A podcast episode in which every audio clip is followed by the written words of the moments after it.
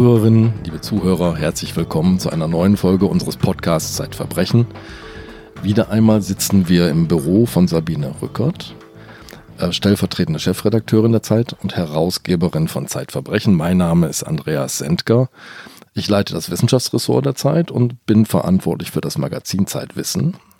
Und wir haben einen Gast. Sabine, stellst du unseren Gast vor? Ja, der Gast war damals, als es zu dieser Geschichte kam, meine Redakteurin im Dossier. Ich war damals Ressortleiterin im Dossier und eine der Redakteurinnen war Nadine Ahr.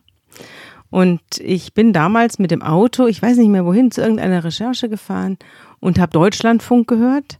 Und im Deutschlandfunk wurde eine Geschichte durchgegeben, so eine Meldung durchgegeben aus der Eifel dass dort nämlich eine seit 30 Jahren verschwundene Person wieder aufgetaucht sei, mausetot aufgetaucht sei und dass man jetzt einen Täter gefasst habe.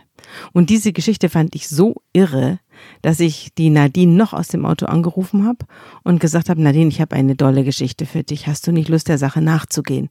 Und das hat sie getan und daraus wurde dann ein großes Dossier, das sie geschrieben hat für die Zeit und über das sie uns heute erzählt und über die Hintergründe dieses Dossiers. Hallo Nadine. Hallo Sabine. Hallo Andreas. Hallo. Du entführst uns gleich in die Eifel, in zwei Orte namens Frauenkron und Scheid. 299 Einwohner haben die gemeinsam. Und am 4. November 1982 ist dort eine Frau verschwunden. Erzähl. Ja, also um diese Orte mal zu beschreiben oder die Location, in der es sozusagen spielt, muss man sagen, Scheid und Frauenkron, das ist eine lange Straße. Diese zwei Orte sind sozusagen nur eine lange Straße. Es gibt also keine Dorfmitte, wie man das kennt von beiden Orten oder keine Kirche, sondern nur Häuser, die entlang dieser Straße stehen. Und in Frauenkron lebte damals die 18-jährige Lolita Brieger. Ein sehr ungewöhnlicher Name. Ihr Vater hat ihr den Namen gegeben, weil er die Schlagersängerin Lolita so gerne mochte.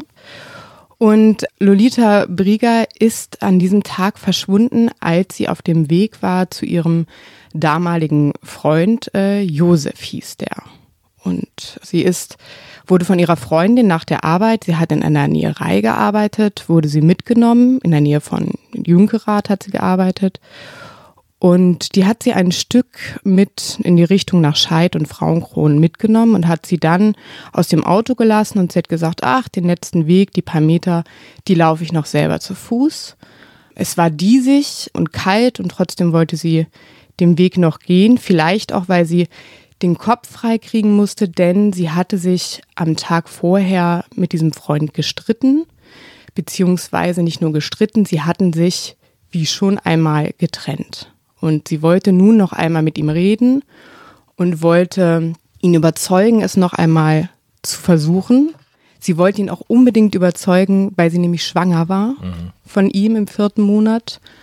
Und ihre Schwägerin fährt noch, als sie diesen Berg hochläuft, an ihr vorbei, winkt ihr zu und seitdem wurde sie nie wieder gesehen. Das ist der 4. November, 82, 14 Uhr etwa. Da wird sie zum letzten Mal gesehen. Lass uns noch mal ein bisschen zurückgehen, denn eigentlich müssen wir eine große Liebesgeschichte eines Paares erzählen, das nicht zusammenkommen kann und nicht zusammenkommen darf, so richtig. Genau. Es ist ein bisschen Romeo und Julia. Auf dem Dorfe. Auf dem Dorfe. Ja.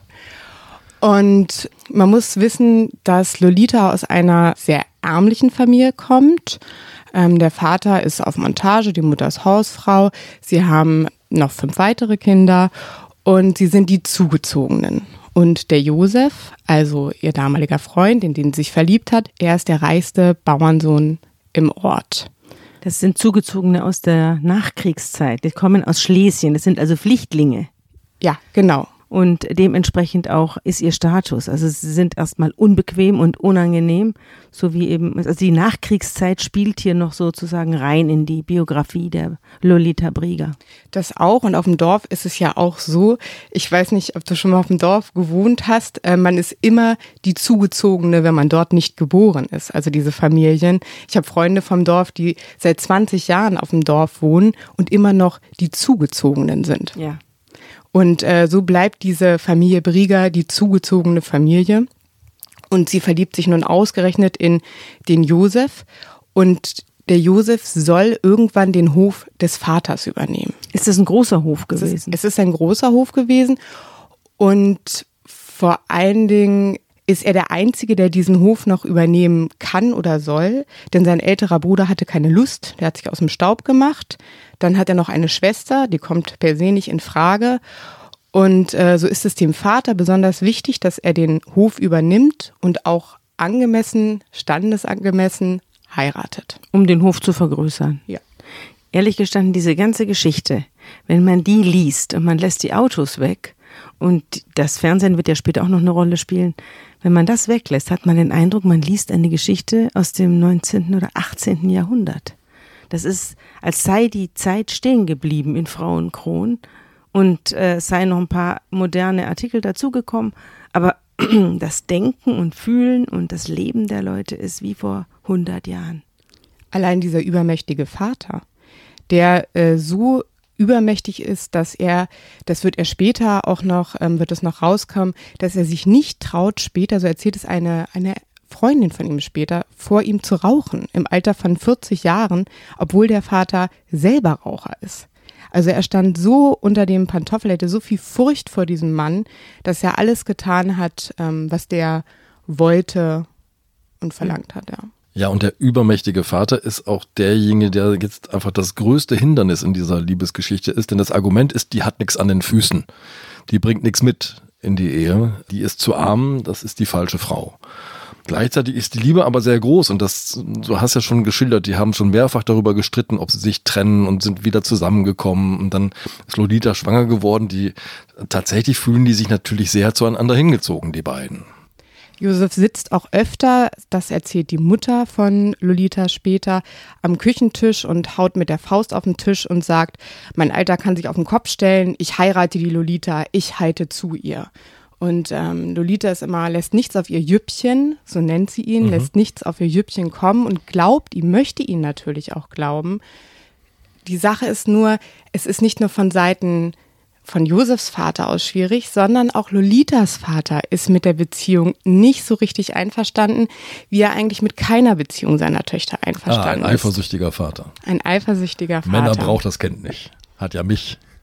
Ja, es ist ihm auch alles viel zu früh. Und dass sie schwanger ist, ist ihm natürlich mit ja. 18 auch nicht so wirklich recht. Ja. Und weil es auch so schwierig ist bei ihr zu Hause und die Situation der beiden so schwierig ist, deswegen beschließt sie auch im Sommer 82, also bevor sie verschwindet, auszuziehen und nimmt eine kleine Wohnung in Jünkerath in der Nähe der Näherei, wo sie arbeitet.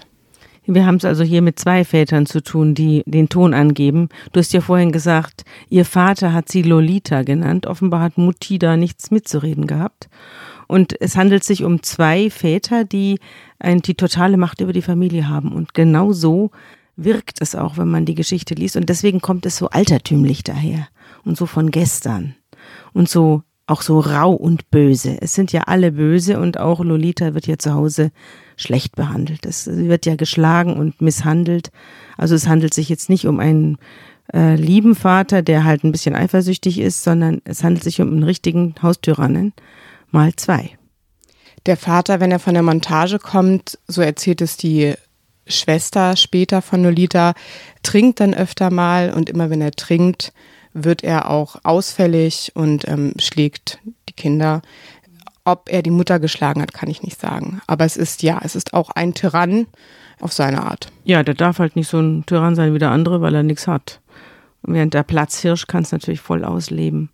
Und dass, dass, dass Lolita so ein Unglück dann erleidet, das hat sicherlich auch mit ihren Eltern zu tun. Das ist nicht nur, äh, dass sie also in diese Situation gerät, über die wir jetzt gleich reden, hat sicherlich auch mit ihrem Elternhaus zu tun, das kein richtiger Rückzugsraum ist, sondern einfach eine zweite Front. Ja, die Situation ist sehr belastet. Man merkt es schon so. Ähm, Jüppchen hat äh, seiner Lolita schon einmal die Trennung angedroht und daraufhin unternimmt sie einen Selbstmordversuch. Also hier ist die Situation für die beiden sehr unter Druck geraten. In der Tat, das ist sie. Ähm, sie nimmt äh, Tabletten vom Vater, Herztabletten äh, sagt dann später, es wäre nicht so ernst gewesen wohl, beziehungsweise die Mutter sagt später, es wäre nicht so ernst gewesen. Aber es gibt immer wieder Situationen, sie soll sich auch schon mal vor sein Auto geworfen haben, also vor Jüppchens Auto in einem Streit. Es gibt immer wieder Situationen, die eskalieren, obwohl sie noch gar nicht so lange zusammen sind. Die sind ja erst seit einem halben Jahr miteinander liiert. Mhm. Und trotzdem gibt es immer wieder die Situation, die eskaliert. Und so eine Situation ist es auch an dem Tag, wo sie verschwindet, beziehungsweise es gab so eine Situation, wo sie verschwindet an diesem 4. November 1982. Da verschwindet eine junge Frau und ähm, jetzt stelle ich mir natürlich vor, man beginnt sie zu suchen. Also ich glaube, die erste, die sie vermisst, ist ihre Vermieterin. Du hat, hattest ja gerade gesagt, sie hat sich ein Zimmer genommen und äh, die merkt jetzt, ihre Mieterin taucht jetzt zwei Tage nicht auf, da stimmt irgendwas nicht und die schlägt Alarm, die Frau. Die ruft die Mutter an und sagt, äh, sie hat ihre Tochter seit zwei Tagen nicht mehr gesehen. Daraufhin schickt die Mutter die Schwester in die Wohnung. Das fand ich später auch sehr interessant, dass sie nicht selber fährt, sondern dass sie die Schwester schickt. Ich habe angenommen, dass das aufgrund des zerrütteten Verhältnisses zu der Zeit so war. Sie waren ja im, im Streit mhm. wegen der Schwangerschaft, wegen der mhm. Beziehung. Die Tochter ausgezogen, genau. Und die Schwester fährt in die Wohnung und findet zunächst einmal einen Brief der dort liegt. Die Wohnung ist, ist leer, Lolita ist nicht da, aber sie findet einen Brief. Und der Brief ist, obwohl er ohne Anrede ist, er ist auch ohne Datum, ganz klar an Josef, also an ihr Jüppchen gerichtet. Und sie schreibt darin. Du hast ihn mitgebracht. Ich habe ihn, hab ihn, mitgebracht, ja. ja. Ich kann mal ein paar Zeilen vorlesen. Es tut mir leid, aber was du gestern Abend gesagt hast, hat mir schon sehr wehgetan. Ich bin dir im Weg und dann ist es besser, wenn ich gehe. Vielleicht überlege ich es mir noch anders und komme zurück, um mit dir zu sprechen. Aber so wäre ich denn dir ja auch im Weg. Und du willst ja einen neuen Anfang machen. Und später am Ende des Briefes schreibt sie, tu so, als wäre ich eine flüchtige Bekannte gewesen. Ich liebe dich, es grüßt dich, dein letztes Stück Dreck. Dein letztes Stück Dreck ist ihre Unterschrift. Das ist ihre Unterschrift. Also da zeigt sich auch ganz klar, wie verletzt sie ist weil er Schluss machen wollte, wie verzweifelt sie ist. Und wie sie behandelt worden ist, ganz offensichtlich auch. Und wie sie behandelt worden ist. Das und du hast an. vorhin gesagt, äh, du fandest es interessant, dass ihre Mutter nicht selber hingeht. Was hast du denn daraus geschlossen, dass sie die Schwester schickt? Also ich habe daraus geschlossen, dass es ganz arge Probleme in der Beziehung der beiden gegeben haben muss. Weil wenn ich mir jetzt vorstellen würde, eine Vermieterin ruft mich an und sagt, meine Tochter ist weg, dann würde ich als Mutter doch selber fahren. Ich würde mir doch solche Sorgen machen, dass ich selber nachschauen würde und nicht die Schwester schicke. Dieser Podcast wird unterstützt von Random House Audio mit einer Hörbuchempfehlung. Der preisgekrönte Autor Heribert Schwan hat mit Spione im Zentrum der Macht ein Sachbuch geschrieben, das zeigt, wie die Stasi alle Regierungen der BRD umfassend bespitzelte. Anhand von 80.000 ausgewerteten Stasi-Seiten wird das Ausmaß des Geheimnisverrats deutlich und man bekommt spannende Einblicke in die Vorgehensweise und Tricks der Agenten. Wer zum Lesen gerade keine Zeit hat, sollte unbedingt zum Audiobook greifen, das durch Bodo Primus zum Leben erweckt wird. Ob lange Autofahrten, Kochen, Bügeln, Sport machen oder Bahnfahren, die Zeit vergeht bei dem packenden Stoff wie im Fluge. Beim Zuhören vergisst man schnell, dass Spione kein Krimi ist, sondern ein spannendes Kapitel deutsch-deutscher Geschichte. Spione von Heribert Schwan als Hörbuch. Mehr dazu auf randomhouseaudio.de. Jetzt gibt es sozusagen verschiedene Spuren, die jetzt losgehen. Dieser Brief deutet ja fast so ein bisschen an wie, ich verabschiede mich, vielleicht verabschiede ich mich aus dem Leben. Jetzt wird gesucht nach der jungen Frau und es gibt äh, widersprüchliche Aussagen, ob sie gesehen wird oder nicht gesehen wird. Ich glaube, es gibt einen Busfahrer, der aussagt, er habe sie noch vier Tage nach diesem 4. November 82, nämlich am 8. November 82, lebend gesehen. Sie wird in irgendwelchen Telefonzellen beobachtet. Was, was passiert jetzt gerade? Die Polizei ist auf der Suche. Wer wird vernommen? Mit wem wird gesprochen? Es ist ganz oft so bei Verschwundenen, dass es dann tausend Zeugen gibt, die sie noch irgendwo gesehen haben. Das ist eine richtige Pest, die die Polizei äh, oft in die Irre führt weil es Menschen gibt, die sich im Datum irren, die jemanden verwechseln. Äh, ich habe das immer wieder erlebt bei Verschwundenen, dass da ein, ein endloses, ein endlose Telefonat Lawine über die Polizei hereinbricht mit angeblichen äh, Entdeckungen. wo nichts davon stimmt. Also das ist, und dann liegen die Leute dann schon lange irgendwo im Erdgrab. Da werden sie immer noch gesehen, an der Riviera oder so. Und diese Verwechslungen, die sind ja dann auch das Verheerende, ja. Also nicht, dass sie immer nur wieder gesehen werden, sondern auch, wenn sich Leute irren. Denn der Busfahrer, äh, den du erwähnt hast, der hatte sich, das kommt Jahre später raus, im Datum geirrt. Der sagt, er sieht, hat sie am 8. gesehen, vier Tage nach ihrem Verschwinden. Und Jahre später wird klar, es kann nicht der 8. gewesen sein. Auch er hat sie am 4. November gesehen. Und das ist das Verhängnisvolle dieser Aussage, denn danach wird die Suche weitestgehend eingestellt, die Befragungen hören auf und es passiert einfach gar nichts mehr. Die Akten verschimmeln im Schrank und erst 87 wird eine Sonderkommission gebildet und da werden die Ermittlungen nochmal aufgenommen. Warum wird 87 nochmal eine Sonderkommission gebildet? Weil es in den Aussagen, die, diese Akten wurden wieder gesichtet und es war klar, dass es in den Aussagen, die Aussagen, die der Josef gemacht hat, Widersprüche gibt. Widersprüche, die sie sich nicht erklären konnten. Und daraufhin wird wieder angefangen zu ermitteln. Außerdem, das ist der eine Punkt, der andere Punkt ist aber auch, dass es seitdem von Lolita keine Spur gibt. Also die Bankkarte wurde nicht benutzt. Sie wurde nirgendwo gemeldet, nirgendwo registriert es gibt ja gar kein Lebenszeichen von ihr mehr. Und jetzt wird 87 sozusagen fast so etwas wie eine Cold Case Unit äh, gegründet. Eine Sonderkommission, die jetzt nochmal alles durchfräst und nochmal mit allen Leuten spricht. Kommt dabei irgendetwas Neues raus? Außer weiteren Widersprüchen mh, hm, leider nichts. Ähm, Widersprüche sind zum Beispiel, dass Josef 1982 behauptet, er hätte nichts von der Schwangerschaft bewusst. 87 will er dann was von der Schwangerschaft gewusst haben, aber hätte es seinem Vater nicht gesagt. Gleichzeitig behauptet er, er wollte sich mit Lolita und seinem Vater treffen, eigentlich an dem Tag, an dem sie verschwunden ist.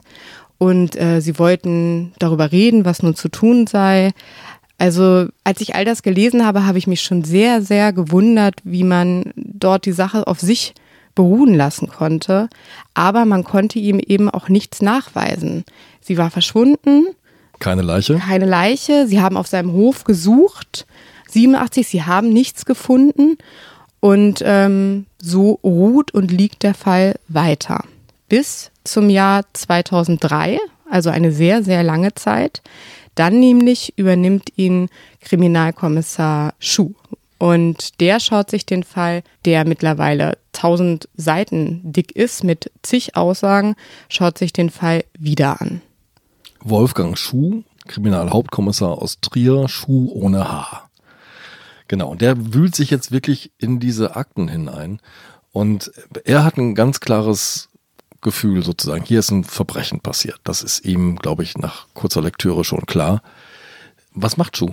Was kommt jetzt raus? Schuh befragt alle noch einmal, die ja zum damaligen, also die Mutter, die alle, die sich befragen lassen. Schuh macht Untersuchungen, die es damals nicht gab, mhm. also DNA-Untersuchungen. Ja. Er lässt zum Beispiel den Brief. Haben wir schon öfter darüber gesprochen? Ja. Ja, die kriminaltechnischen Methoden verändern sich ja, verfeinern sich. Es gibt in den Asservaten alte Spuren, die man neu auswerten kann und das passiert hier offenbar auch. Genau, das lässt er auch alles machen. All das bringt ihn aber auch nicht wirklich weiter, außer dass er einen Verdacht hat, der sich immer weiter ähm, verhärtet. Also die, die Untersuchungen der Spuren auf dem Brief haben nichts gebracht. Sie haben nichts ergeben, keine DNA-Spuren. Mhm. Und woher hat er seinen Verdacht und äh, woher nährt sich dieser Verdacht? Der Verdacht, den er hat, ist, dass der Josef etwas mit diesem Verschwinden zu tun hat. Dessen ist er sich gleich zu Beginn ziemlich sicher. Und dieser Verdacht nährt sich einmal aus diesen unterschiedlichen Aussagen, die er getroffen hat. Und äh, zum anderen hat die Mutter auch irgendwelche Beobachtungen gemacht, die sie aufgeschrieben hat, die sie ihm erzählt. Sie hat zum Beispiel ein paar Tage später den Josef irgendwie, glaubt sie, im Dunkeln an ihrem Haus vorbeifahren sehen und hat sich gewundert, was der da macht. Das hat sie alles aufgeschrieben in einer Art Tagebuch und teilt das Schuh auch alles mit. Und er glaubt, dass er damit etwas zu tun hat und er glaubt noch etwas. Er glaubt, dass es einen Mitwisser geben muss. Wie kommt er darauf? Weil man so etwas nicht sein Leben lang für sich behalten kann. Das glaubt er. Und er glaubt, dass ihm vielleicht damals auch jemand geholfen habe. Lass uns einmal, du hast die Mutter angedeutet, Hildegard Brieger, die Tagebuch führt, die äh, versucht zu verarbeiten und irgendwie noch immer von der Hoffnung getrieben ist, Lolita könnte ja noch irgendwo auftauchen. Ich glaube, sie stellt regelmäßig eine Kerze ins Fenster, hast du geschrieben. Ja, jeden Morgen stellt sie eine Kerze ins Fenster, beziehungsweise steht diese Kerze schon dort und sie zündet sie jeden Morgen an, damit Lolita, wenn sie nach Hause kommt, sieht, dass ihre Mutter zu Hause ist. Und das macht sie über Jahrzehnte. 82 ist das passiert. Ähm, wir werden gleich noch zu einem entscheidenden Ereignis kommen, das 2011 spielt, am 24. August 2011. Aber so lange trauert und trauert nicht, hofft, bangt Hildegard Brieger um ihre Tochter. Sie fährt sogar zu einer Wahrsagerin ein, zweimal, die ihr sagt, die Tochter lebe noch und würde Weihnachten nach Hause kommen. Eigentlich ganz schrecklich im Nachhinein, dass äh, solche Leute dieses Leid so ausnutzen der Menschen. Aber sie ist halt eine Mutter, die hofft, dass ihr Kind noch lebt was völlig verständlich ist. Und Hoffnung ist halt auch sehr trügerisch und sehr gemein. Und ähm, sie bräuchte Gewissheit. Was ist denn mit dem Vater? Hofft er auch oder ist er schon verblichen?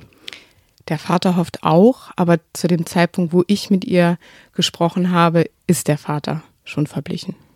Lass uns zu diesem 24. August 2011 gehen. Da läuft abends im Fernsehen ein klassisches Format, nämlich Aktenzeichen XY und Auftritt Wolfgang Schuh. Ja. Es ist sozusagen sein letzter Versuch, der Versuch, um diesen Fall noch zu lösen. Er denkt sich, ich muss noch einmal diesen alten Fall ins Bewusstsein nicht nur der Öffentlichkeit rufen, sondern ins Bewusstsein des Ortes. Und wenn diese Sendung ausgestrahlt wird, von der das ganze Dorf weiß, dass sie kommt vorher. Dafür hat er auch gesorgt. Und alle das schauen werden, vielleicht meldet sich dann jemand. Und vielleicht gibt dann jemand einen Tipp auf den Mitwisser oder der Mitwisser meldet sich. Und ich kann diesen Fall doch noch aufklären. Und so ist es eine ganz ungewöhnliche Sendung von Aktenzeichen XY, denn es wird diese Liebesgeschichte dargestellt mhm. und dass sie verschwindet. Also mhm. es ist wirklich wie so ein kleiner Liebesfilm, der gezeigt wird. Und dann wendet sich Schuh der Kamera zu, spricht direkt in die Kamera und sagt, wenn Sie dies sehen sollten, bedenken Sie auch die Situation der fast 80-jährigen Mutter, die zu Hause sitzt und hofft, dass ihre Tochter wiederkommt und machen Sie dem ein Ende. Er wendet sich also direkt entweder an den Zeugen, den er vermutet, oder an dem, der Lolita getötet haben könnte. An den Mörder oder an den Mitwisser. Richtig. Wahnsinn.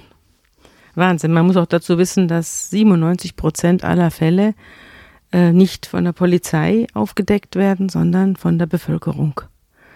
Also die Polizei deckt nur ganz wenige äh, Fälle selbst auf, sondern es geht fast immer um einen Hinweisgeber. Und so kommt es auch. Nach der Sendung meldet sich nämlich eine Frau, die sagt, es gibt hier ein Gerücht im Dorf, also die aus der Nähe kommt. Mhm. Und zwar soll ein guter Freund von dem Josef eines Abends nach Hause gekommen sein sollen, spät abends zu der Zeit, als Solita verschwunden ist. Und als die Mutter ihn gefragt habe, wo kommst du jetzt her, soll er gesagt haben, das kann ich dir nicht sagen. Und das erzählt diese Frau dem Kommissar Schuh. Und das ist für ihn sozusagen das letzte bisschen, was er gebraucht hat, um zu wissen, dieser Freund, dieser gute Freund, der weiß was. Und er hatte ihn die ganze Zeit eher ein bisschen im Kopf, weil er wusste, dass Michael heißt er, dass Michael Lolita einmal schon zum Frauenarzt gefahren hat, als der Josef nicht konnte. Mhm. Und er dachte, wem ich so vertraue, dem vertraue ich vielleicht noch mehr an. Michael S. wird jetzt quasi bei der Polizei vorgeladen und wird jetzt vernommen. Das Verhör oder die Vernehmung beginnt am 8. September 2011 um 9.55 Uhr. Darf ich eine Frage stellen vorher? Äh, was ist der Schuh für ein Typ? Wen muss ich mir jetzt da vorstellen? Einen sehr ruhigen, klugen, bedachten Menschen. Das ist einer, der Leute sehr gut lesen kann, ein Mensch, von dem ich nie erlebt habe, dass er die Stimme erhebt. Ich glaube, das tut er normalerweise auch nicht und sehr auf Augenhöhe mit den Menschen spricht. Ist er älter oder jünger? Er ist älter. Er ist mittlerweile schon in Rente. Ja, heute. Heute. Damals auch schon? Nein. Nein, damals nicht, aber sein Haar war schon grau. Und hast du denn den Zeugen auch gesehen? Den Zeugen habe ich auch gesehen. Ich ähm, habe auch versucht, mit ihm zu sprechen. Was war das für jemand? Der war sehr schwer einzuschätzen. Er hat eigentlich, als ich versucht habe, mit ihm zu sprechen, ich war auch bei ihm zu Hause, hat er aus allem einen Witz gemacht. Das fand ich so herablassend und so fehl am Platz. Aber ich glaube im Nachhinein, das war aus Schutz. Er wollte immer noch das Ganze nicht an sich herankommen lassen, denn man muss wissen, es wusste selbst seine Frau nichts. Von dem, was er jetzt dem Herrn Schuh erzählt. Und er erzählt ihm zunächst einmal nichts. Die Vernehmung läuft nicht gut. Schuh kommt nicht weiter. Er sagt immer, er weiß nichts und dazu kann er nichts sagen und hat keine Ahnung. Und dann greift Schuh zu einem Trick. Und zwar fragt er ihn, wie alt seine Tochter ist. Michaels Tochter. Und Michael sagt 18. Das wusste Schuh aber schon. Und dann sagt Schuh, jetzt stellen Sie sich mal vor, es wäre Ihre Tochter und da ist einer, der weiß etwas und sagt nichts. Wie wäre das denn für Sie? Und dann packt er aus. Was packt er denn aus? Er erzählt, dass Josef ihm gesagt habe, dass er die Lolita umgebracht hat und dass er ihm geholfen hat, die Leiche zu verscharren.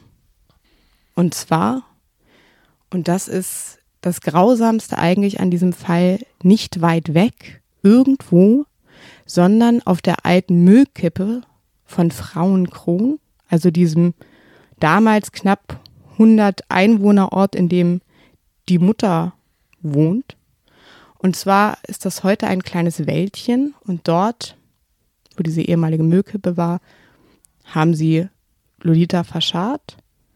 Ein Wäldchen, auf das die Mutter immer schaut, wenn sie aus ihrem Küchenfenster blickt. Sie hat also fast 30 Jahre auf den Ort geschaut, wo ihre Tochter beerdigt ist. Auf einer Müllkippe das letzte Stück Dreck.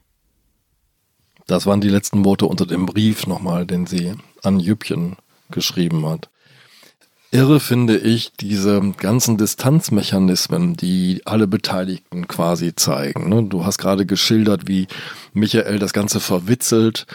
Von Jüppchen, von Josef K. wird erzählt, dass er den Namen Lolita nie wieder in den Mund nimmt. Der spricht immer von dat Frau Mensch oder es hat oder dat hat. So in ganz, ganz großer Distanz. Er schiebt das alles ganz weit von sich. Wie lebt man, frage ich mich denn auch, mit äh, einer Tat über 30 Jahre hinweg?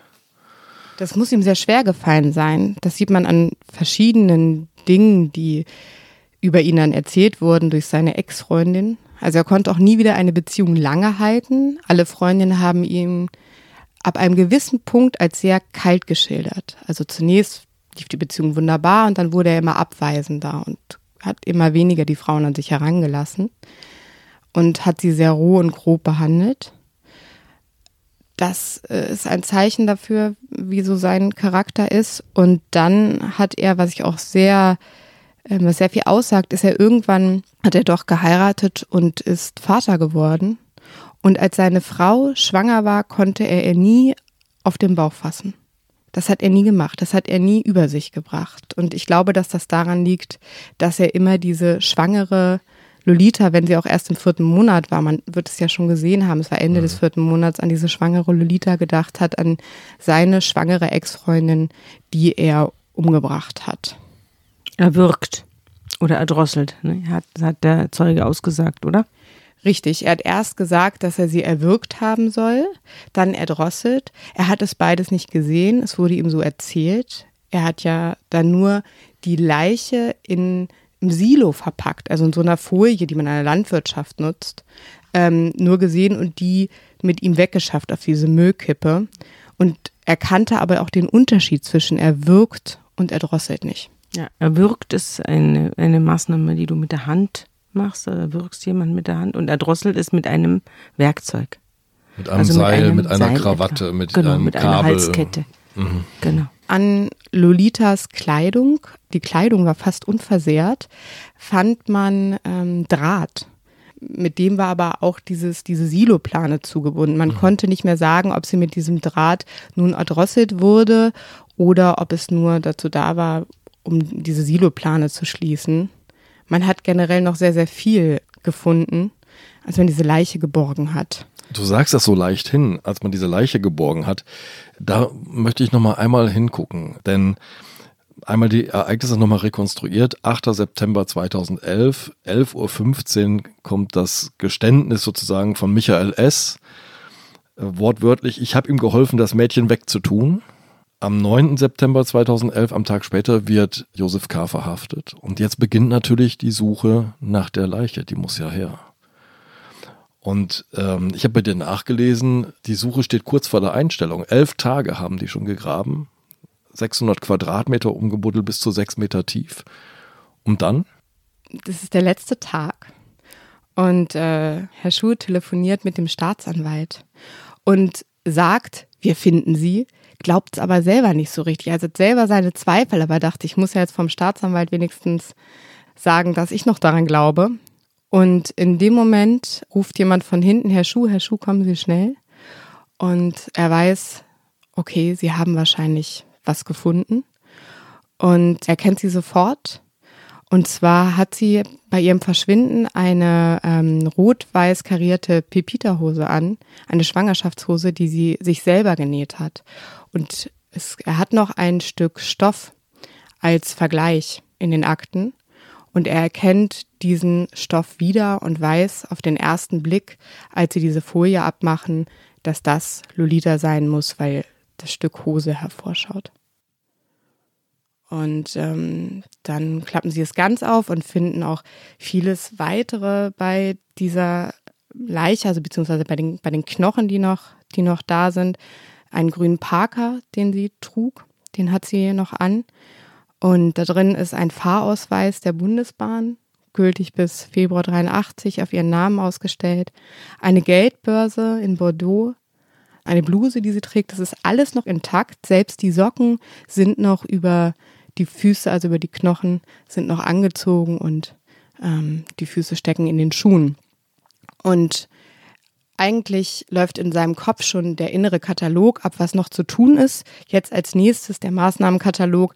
Aber eins denkt er, muss er sofort machen und das macht er auch sofort. Und zwar ruft er die Mutter an, um ihr Bescheid zu geben, dass sie endlich ihre Tochter gefunden haben. Und das, er weiß auch noch sehr genau, die Schwester geht ran, nicht die Mutter. Und ähm, sie weint, sie hört schon mal gar nicht richtig zu. Und als sie aufgelegt hat, so erzählt, hat sie es mir später erzählt, sagt die Mutter nur, endlich haben sie sie gefunden auf einer Müllköppe. Das hat sie wohl am meisten getroffen, dass er sie weggeworfen hat. Das letzte Stück Dreck, ja. Zeitverbrechen live. Am 12. November kommen Sabine Rückert und Andreas Sendker mit ihrem Kriminalpodcast nach Berlin in die Urania. Tickets gibt es ab dem 16. Oktober um 18 Uhr unter www.zeit.de/slash Veranstaltungen. Jetzt wird Josef K. vor Gericht gestellt. Und angeklagt wegen Mordes. Und er macht das, was er all die Zeit schon getan hat. Er schweigt. Er macht nicht mal Angaben zu seiner Person, er sagt gar nichts. Er äh, sagt bis zum Ende der Verhandlung kein Wort. Es sind die anderen, die reden und die sich jetzt erinnern müssen an etwas, was 1982 stattgefunden hat. Und das ist natürlich wahnsinnig schwierig. Ähm, und viele Dinge, die sie damals ausgesagt haben, 82 oder 87, all die Befragten, ähm, wissen sie natürlich zu dem Zeitpunkt überhaupt nicht mehr. Und so ist es ganz, ganz schwer zu rekonstruieren, was damals genau passiert ist. Der Einzige, der es sagen könnte, wirklich wäre Josef. Wie hast du ihn denn erlebt? Du warst ja in der Hauptverhandlung dann. Er war meistens sehr in sich gekehrt, hat ganz selten hochgeguckt, so als könnte er der Wahrheit schlecht ins Gesicht schauen. Er war jetzt Anfang 50, ne? Anfang 50, ein kräftiger Mann mit bäuerlichen, schwieligen Händen, der seine Hände immer zu Fäusten geballt hatte und oben die Daumen aufgelegt hatte und starrte immer auf diese Hände. Ganz selten guckte er mal hoch, als die Mutter reinkam zum Beispiel. Aber auch das hielt er nicht lange aus. Er konnte die Konfrontation nicht ertragen.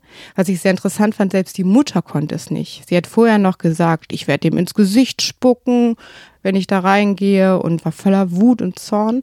Und selbst sie war kaum in der Lage, ihn anzusehen. Eine gespenstische Gerichtsszene. Das, der Ausgang des Prozesses hat auch was Gespenstisches, das verraten wir jetzt noch nicht. Aber jetzt geht es natürlich darum, einen Mord nachzuweisen. So viele Jahre später. Denn wir wissen ja, Mord verjährt nicht und das ist jetzt das Entscheidende in diesem Prozess. Gelingt das? das den Mord nachzuweisen? Es gibt den mutmaßlichen Mörder, es gibt die Leiche. Jetzt ist doch alles zusammen. Ja, aber um einen Mord nachzuweisen, müssen ja die bestimmten Mordmerkmale ja. erfüllt sein. Du ahnst schon, darauf will ich hinaus, ja. Und das gelingt nicht, weil sie können ihm die Heimtücke nicht nachweisen. Sie können. So hat die Staatsanwaltschaft begründet. So hat die Staatsanwaltschaft. Mord aus Heimtücke. Mhm. Können sie ihm nicht nachweisen, weil sie eben nicht wissen, wie Lolita zu Tode gekommen ist. Sie haben nur noch das Skelett, nur die Knochen und die weisen überhaupt keine Spuren von Gewalt auf. Und so können sie gar nicht sagen, ob Lolita letztendlich gestolpert ist, ob er, was auch immer passiert ist, ob er sie erwürgt hat oder nicht. Es bleiben nur Mutmaßungen. Es bleibt das mittelbare Geständnis an den Freund. Ich habe sie umgebracht, das also sozusagen wie über Bande äh, an die Strafverfolger kommt, aber das ist natürlich, ich habe sie umgebracht, kann viel bedeuten. Das kann Körperverletzung mit Todesfolge sein, das kann sonst was sein, was natürlich eben nicht lebenslang verfolgbar bleibt. Also Mord verjährt ja nicht. Alle anderen äh, Straftaten verjähren und auch äh, Straftaten, die gegen das Leben gehen, also Totschlag, äh, Körperverletzung mit Todesfolge und so weiter, verjährt ja. Totschlag zum Beispiel nach 20 Jahren. Und 30 Jahre sind vergangen. Und etwas, das darauf hätte hinweisen können, dass sie erwürgt oder erdrosselt worden wäre, nämlich wenn der Zungenbeinknochen gebrochen wäre, dem ist nicht so. Der ist intakt. Also rechtsmedizinisch war nichts zu holen. Rechtsmedizinisch war gar nichts zu holen. Ich ahne schon, Josef K. schweigt sich in die Freiheit, oder? Das ist das Bittere. Am Ende ist es so, dass sie Mord nicht nachweisen können. Totschlag ist verjährt. Im Übrigen drohte auch dem Michael keine Strafe mehr, als er ausgesagt hat. Vielleicht hat er auch deshalb ausgesagt, er wusste das nämlich. Und so kommt es, dass beide Männer ungestraft davonkommen. Jedenfalls juristisch ungestraft. Wir haben denn das Dossier ja damals Gottes Mühlen genannt, weil es ja den Ausdruck gibt, Gottes Mühlen malen langsam, aber malen schrecklich klein. Und äh, er hat natürlich ein Leben gehabt, das unterm Strich eine Katastrophe war. Sein Leben war eine Katastrophe und ähm, wir wissen ja auch nicht, wie es weitergegangen ist. Wie hat denn der Ort reagiert? Voller Zorn hat der Ort reagiert auf ihn. Sie haben ihn auch gedroht. Die Polizei musste Streife fahren an seinem Hof. Die Mutter saß zu dem Zeitpunkt auf dem Hof und hat auf ihren Sohn gewartet. Der Vater war schon verstorben. Und man wollte ihn aufhängen, man wollte seinen Hof anzünden. Sie waren sehr wütend. Es gab auch Leute, auch das ist so typisch Dorf, die gesagt haben, sie haben es ja immer schon gewusst. Wir haben immer schon was geahnt. Stimmt wahrscheinlich. Aber es hat auch keiner was gesagt. Es hing doch, wo hing denn, du hast geschrieben, irgendwo hing ein Spruch, der hieß, äh, Gott weiß alles, die Nachbarn wissen mehr. Bei Lolitas Mutter, als hätte sie es geahnt. Du hast versucht, mit den Nachbarn zu sprechen und es gibt einen Satz, den habe ich abgeschrieben aus deinem Text. Die Türen der 299 Einwohner von Scheid und Frauenkronen bleiben verschlossen, die Münder auch. Ja, das war ganz schrecklich, muss ich zugeben. Ich habe versucht, ich bin da von Tür zu Tür gegangen. In diesem Dorf, in dem es, ähm, weil es auch ein bisschen in der Senke liegt, noch nicht mal Handyempfang gibt. Oh je, dann war es Nadine. kalt und neblig. Ganz junge Redakteurin. Hm, so ein Dorfhund hat mich halb angefallen und keiner hat mit mir gesprochen. Also ich fand es auch aus anderen Gründen dort sehr gruselig. Manche haben dann doch mit mir gesprochen im Nachhinein, wenn ich meine Telefonnummer weitergegeben habe. Aber es war wichtig, dass das keiner weiß, dass sie mit der Journalistin gesprochen haben. Das sollte das Dorf nicht wissen und sie wollten auch ihren Namen nirgendwo stehen haben. Im Nachhinein habe ich also doch mit recht vielen Leuten gesprochen, aber offiziell war das ganz, ganz schwierig, weil die Nachbarn würden es sonst sehen. Und du hast gesprochen mit einer Person, mit einer Frau, die eine Zeit lang mit dem Täter zusammengelebt hat. Mit einer Geliebten von ihm. Ja, Britta hieß die Frau. Ja. Sie hat vier oder fünf Jahre, wie alle seine Frauen danach endeten ja immer seine Beziehung, mit ihm zusammengelebt. Sie kam von außerhalb und sie wusste nichts von dieser Geschichte.